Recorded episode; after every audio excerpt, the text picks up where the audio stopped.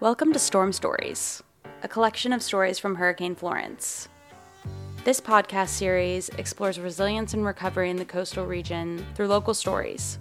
I'm your host, Laura Bratton, broadcasting from the Working Narrative Studio.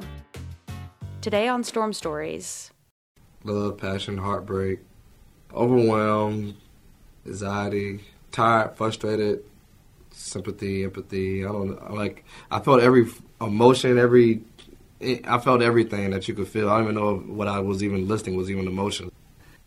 This is how Cedric Harrison was feeling during Hurricane Florence when he organized and ran a disaster relief center outside of Wilmington's often neglected neighborhood, Creekwood. If you've ever read those stories about people who just decide they're going to make a difference no matter the cost, that's Cedric. I got aware that um, it was a certain neighborhood that nobody has set up outside of yet to serve um, the, the three national disaster um, pods or hubs or what have you um, were were all set up in areas um, that were nowhere near the underserved community of Wilmington. Um, for reasons I, I, I don't I don't know why, but we stepped up and we and we took over the Ebenezer Church, which was right outside of the Creekwood area. By we, Cedric means Support the Port, a nonprofit he started three and a half years ago focused on bringing the communities of Wilmington together through philanthropy, arts, culture, and music.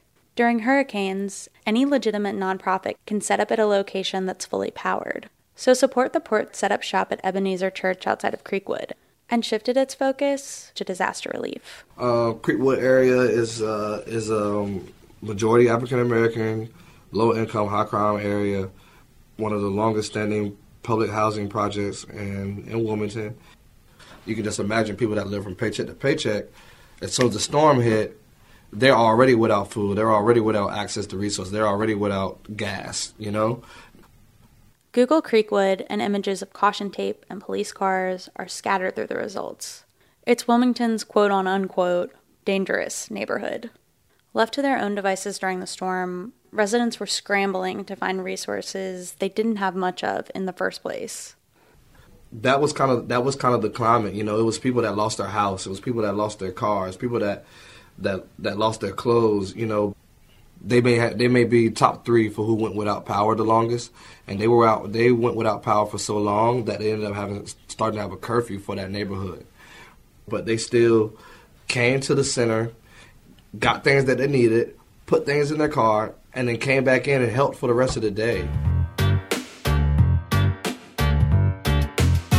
Initially, the Relief Center focused on giving out food. We averaged about 700 people a day. Wow. And we pushed out, and pushed out about 1,000 meals a day um, for about two weeks. Um, we, we, went from feeding them dinner to feeding them breakfast, lunch, and dinner.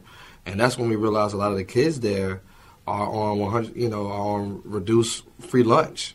And sometimes that may be the only time that these kids actually eat during that day. Those kids from the neighborhood actually, like, during that time, start to fall in love with waking up and just walking to the actual church. Fourth graders all the way up to like eighth graders. It kind of slowed down, but the kids started to go to the neighborhood and started going to door to door. Cedric says the kids of the neighborhood made up the backbone of volunteers. He says some came every day, and he remembers one in particular. Uh, it was one. It was one little boy that was from the neighborhood. Um, he would wake up every day. He would come to the center every day. He would come to the to the distribution center every day. And then once we wrap up the day, we, we usually had like if we had any food left over, we would we knew who exactly we could give it to. We would give it right to him, and he would go he would go right back to the neighborhood and just go door to door, making sure people would get something to eat. What were some of the main things you were supplying to the community during this time, and did the kind of relief you provided change over time? we gave out um oh my gosh. For the first day we had like paper towels baby products canned goods cleaning supplies batteries flashlights mops and brooms and stuff right? Cases of water. And then when we started doing long-term recovery and you said you have like zero experience with disaster relief right what made you say i'm going to do this i want to start up this disaster relief effort I mean, honestly, it was like if we didn't open up, where were pe- where were these people going to go? How many people going to get these things? Cedric talks about his decision to start the center at Ebenezer Church like it's an obvious choice, seeing a need and filling it. But so many people, myself included, can easily be so focused on themselves, their family, their job, or whatever it may be, to even think about others in the first few days after a disaster. Maybe it's selfishness or ignorance, maybe it's self preservation. Whatever it is, Cedric was the opposite. His organizing was so effective, he eventually got the attention of some big players in the game of disaster relief. FEMA found out about this site, and, and then we started to have FEMA reps at our site. We were the first urban community operation that FEMA came to and was like, we're going to set up here during the application process. The paper products and stuff like that was the emergency relief, but getting these people back into jobs, getting their health checked back up, getting their roof repaired, that's the long term stuff. That's the stuff that's going to get people back to where they were before the storm and to a better place even before then. And now we have a database of 700 people that were affected by the storm that we have contact information for, addresses for where they were at before the storm and where they're at now.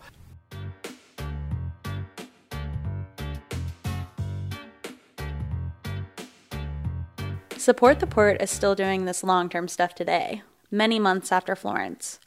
I asked Cedric why he thinks neighborhoods like Creekwood are forgotten about during disasters like hurricanes. He answers my question by talking about an instance after the storm where he got to sit next to those big players holding the cards.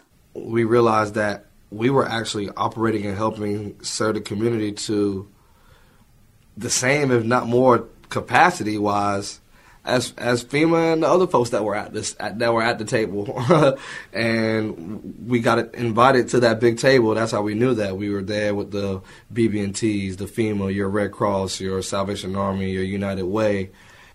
I'm literally like the only black guy in the room, and so I can see why we were getting forgotten about when we had not at all any representation of us within that within those walls. This was a kind of breakthrough moment. Cedric, a community leader, showing the region at large where the gaps are in disaster relief.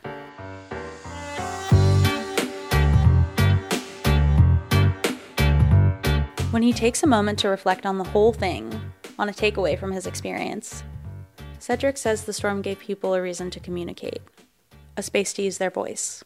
The storm removed a lot of barriers that hinder and delay people from diverse communities to connect. And at Ebenezer Church, I was able to see what happens when those barriers are not in the way. I saw a lot of people that that usually stay to themselves, going above and beyond to make sure that they were helping others and making sure that they were seen and being known. And a lot more people use their voice. For a lot of people that are oppressed, the last thing they want to do is talk about it because it's just it's just so stressful. It, it oppresses you to talk about your oppression. But the storm made it possible for people to open up it made people feel like it was okay because everybody was going through it. It didn't just feel like it was, this is a just me thing. I get a lot of quote unquote hood love, like when I when I go now into the neighborhoods because I, you know, that's the guy that took care of us when nobody else did. You've been listening to Storm Stories. Storm Stories is a project of the nonprofit arts and media organization Working Narratives which is based in Wilmington, North Carolina.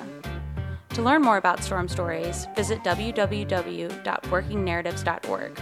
Funding for Storm Stories was provided in part by the Media Democracy Fund's NC Local News Lab Fund, Unitarian Universalist Veatch at Shelter Rock Foundation, and generous individuals like you. I'm your host and producer, Laura Bratton. Editing for this podcast was done by Erica O'Brien and music was provided by Cambo Music. Special thanks to Ren Smith and Nick Saberla and everyone who made this podcast possible. Thank you for listening.